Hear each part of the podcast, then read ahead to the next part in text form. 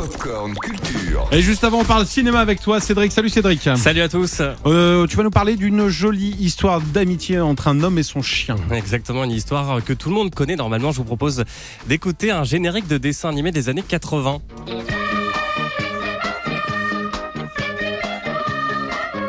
Bon, vous avez reconnu, vous avez Ah bah peut-être oui. euh, grandi avec ce dessin animé multidiffusé.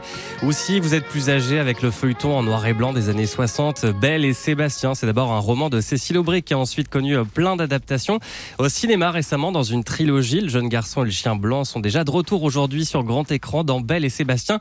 Nouvelle génération, un reboot avec euh, tous les ingrédients qui vont avec. Écoutez le réalisateur Pierre Corré. C'est, dirais, le, le pouvoir de, de la franchise, c'est-à-dire, on sait qu'on aura un montagne des Pyrénées, on aura un très beau patou, on sait qu'on aura de la montagne, on sait qu'on aura un Sébastien, mais justement, avec tous ces ingrédients-là, qu'est-ce qu'on raconte? Moi, j'ai la chance de pouvoir faire un reboot, c'est-à-dire de, de rejouer la rencontre. Moi, je trouve ça toujours très joli, euh, de deux êtres qui ne qui se connaissent pas, qui s'apprécient pas forcément, et qui vont apprendre à vivre euh, l'un avec l'autre. Les brebis, tu les ramènes ici. Tu vois pas qu'elle se fiche de toi, là? C'est quoi ce chien? Elle est imprévisible cette chienne.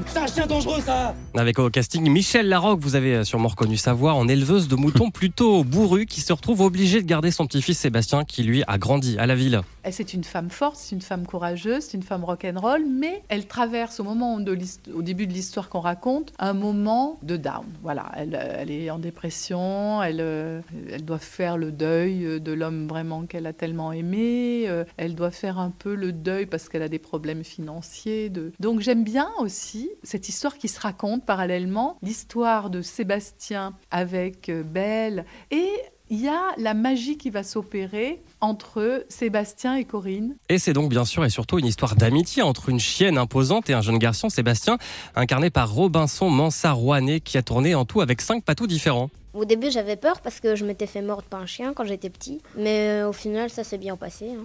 Et je lui ai demandé aussi s'il avait vu la dernière trilogie. Oui, moi, je les ai vus. Il est beaucoup plus professionnel que moi. moi, j'ai vu le 1, le 2 et un petit bout du 3, mais je l'ai pas vu en entier. Ça t'a aidé justement pour préparer ton rôle?